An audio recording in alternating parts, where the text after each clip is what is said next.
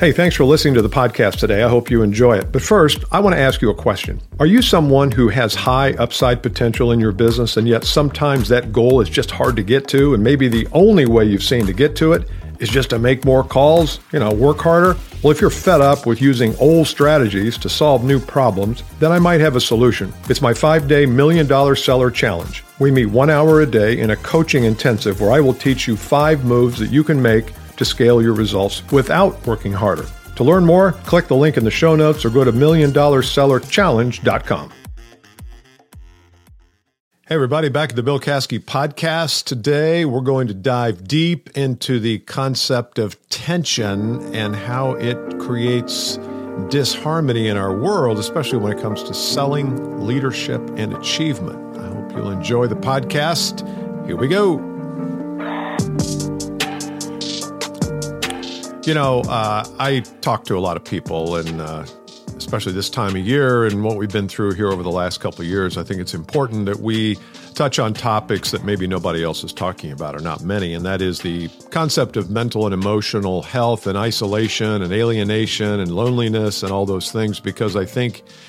Uh, even though it's not on people's lips, I think it is on people's minds. And so that's my goal today is to share some thoughts that I've had over the past I don't know, a couple of months, and maybe it's my own issues. Maybe there's some things that I've witnessed for myself that I'm also seeing in other people, and I want to bring those to your attention. I'm going to talk about it here in the context of tension and that there are dilemmas and balancing acts that we have in our business lives. And I've got a handful of these areas of tension that I think really.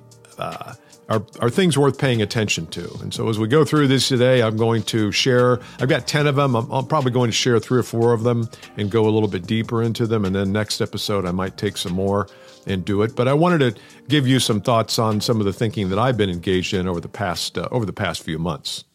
So I'm going to share these with you. And uh, again, as I said, this is about the tension. I think the more mindful we are of the dilemmas that we face and the balancing act, I think it will take away some of the edge and some of the pain. So, uh, this is my hope today, and uh, I'm, I'm, going to go through these here, a handful of them. We'll see what, what we have time for. Here's the first one I think there's a constant tension between approval and disapproval of what we do, our actions. I think we sometimes land so heavily in the camp of will people approve of me if I do this? Will my customer or prospect approve of me? Will my manager approve of me? Will my audience approve of me? Will other people love me and cherish me and like me and applaud when I walk into the room? Or will, will they disapprove of me? And I think this tension is so great because we are social creatures we love our tribe. We need to be accepted into our tribe. And if we ever feel for just an instant like, well, if we do this, are we going to be thrown out of the tribe? And many of you are in sales teams of 10, 5, 50 people. And you might say to yourself one day, you know what, I really need to be doing more of X. But what if they disapprove of me? What if they don't like X? Or what if they don't like me because I've proclaimed X? And so I think there's this constant tension between approval and disapproval. And I think you have to ask yourself the question that I ask myself is when I decide to do something and then don't do it, is there an approval factor there? Am I concerned about what others think of me? The second one is I think there's tension between our own wants and the wants of others around us. You know, I've said on this podcast before that when I start coaching someone, one of the first questions, not the first, but one of the first suite of questions I ask is around what do you want for your life? What do you really want a year, three, five years out? What kind of life do you want to be leading? What do you want to have? Who do you want to be? And this is a very difficult question. And I think this enters into that tension. It's like, well, if I haven't thought about what my own wants are, and I'm only concerned with the wants of others, then is that a life that I want to lead? I'm not saying to disregard the wants of others, but I think your your desires need to be a part of the equation somewhere. It's it's amazing to me how little we think about that. And I think we should think more about it. And you can't think more if you don't understand the tension that's kind of already there in that space. So, what's possible, or what, what are our own wants versus what are the wants of others around us? And that includes our customers, our prospects, our employees, if you're, if you're a CEO or, or a manager. Here's the third one what's possible versus what's practical. I had a client call me here a few days ago. He's probably a listener to this, so he will hear this, and I won't I won't give up his name or his company or anything, but he was wrestling with this idea of leaving his current employer and he has a pretty high he's a pretty high paid guy inside that company. And starting something new with a group of founders with a group it's it's a startup basically. And he sees it as exciting. He sees the financial benefit to be enormous long term, but also there's a fair amount of risk because not too many of them succeed and scale. And yet he was kind of unhappy with where he was, so he had to make a decision what's possible versus what's practical. Well, he's got a wife, a couple kids.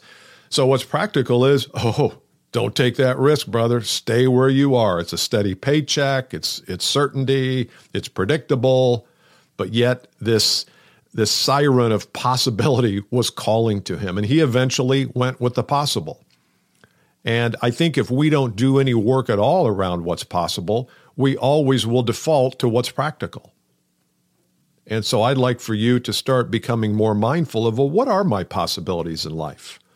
What's possible for me if I were to do something different with the company that I'm, I work for, or if you're the owner, it could be something about what's possible if I leave and start my own thing, or what's possible if I go to a startup. I think we just have to get so comfortable with the possibilities and not just look at everything through the lens of practical. Because the practical thing is never, is seldom always, I shouldn't say this way. The practical thing might not be the, the logical thing for long term. The next one is the tension that constantly exists, and you've heard me talk about it a lot. I have the, this model of the five fundamental shifts that I think we need to make if we are to take our business not up 5% or 10%, but up 500%, up ex- exponentially and significantly. And that's the difference between abundance and scarcity.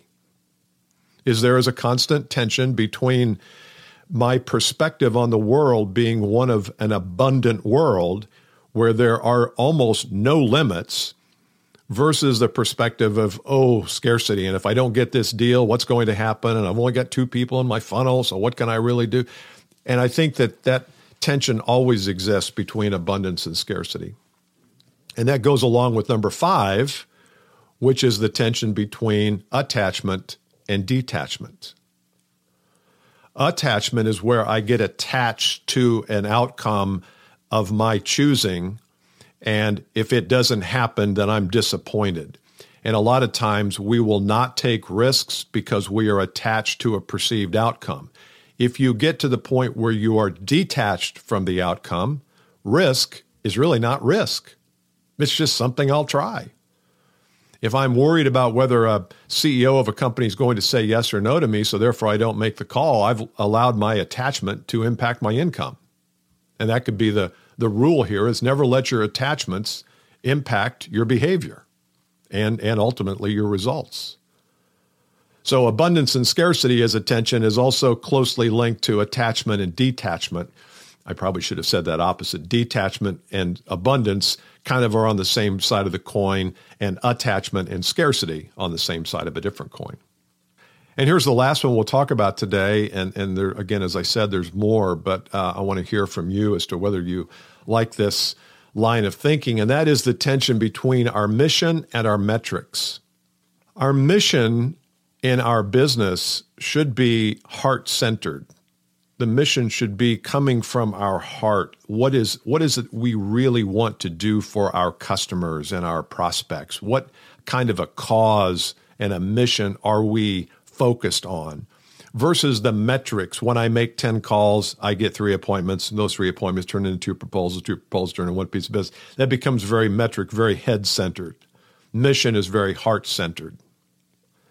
And I think that we will typically default to metrics, not to mission.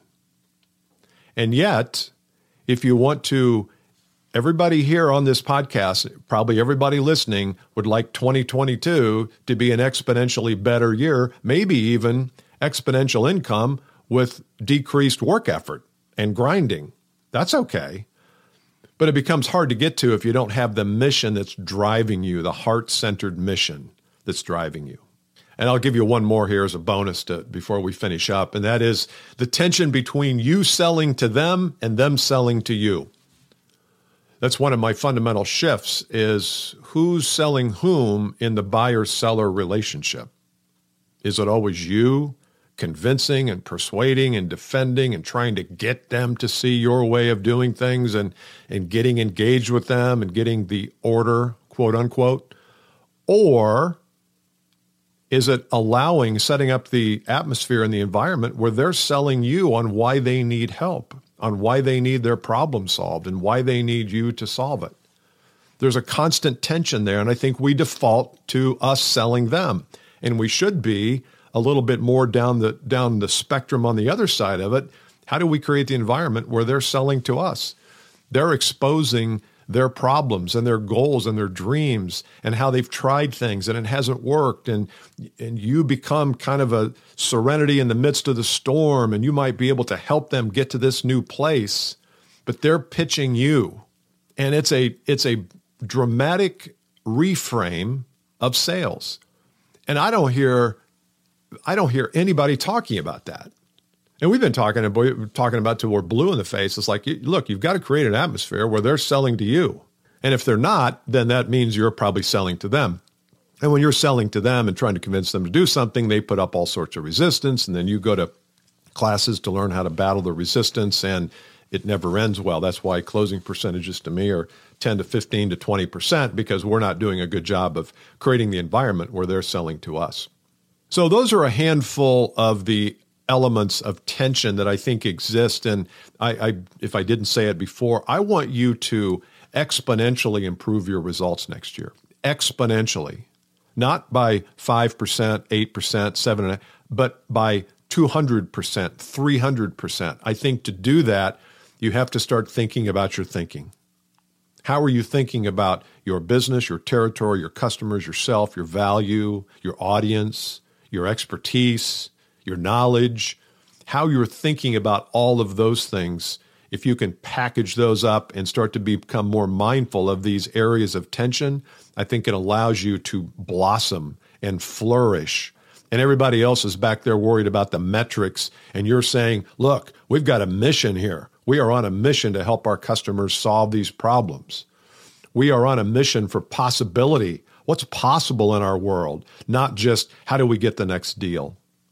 And so I hope you've uh, found some value out of this. I'm always uh, reluctant, I guess, maybe, although becoming less so, of bringing up these topics when I talk about mental and emotional health and, and some of these more inner inner game things and, and mindset shifts. But yet, everybody I work with, from my small groups to my individual coaching to my corporate work, this is where it all begins. It doesn't end here. You got to have the right words, but it all begins with how you think. And I think how you think about these tension points and these dilemmas are really important. If you want more information on some of the work we do, go to billcaskey.com. We've got one more episode before the end of the year. Hope you have a great holiday season. If I don't speak to you, but we will be back next week for our final episode. And I would love it if you did a little shout out to me on iTunes, rate the show give me your honest feedback. I would love it, and I do appreciate it because I think that helps us uh, get these messages out to more and more people. So I will see you next time. Bye.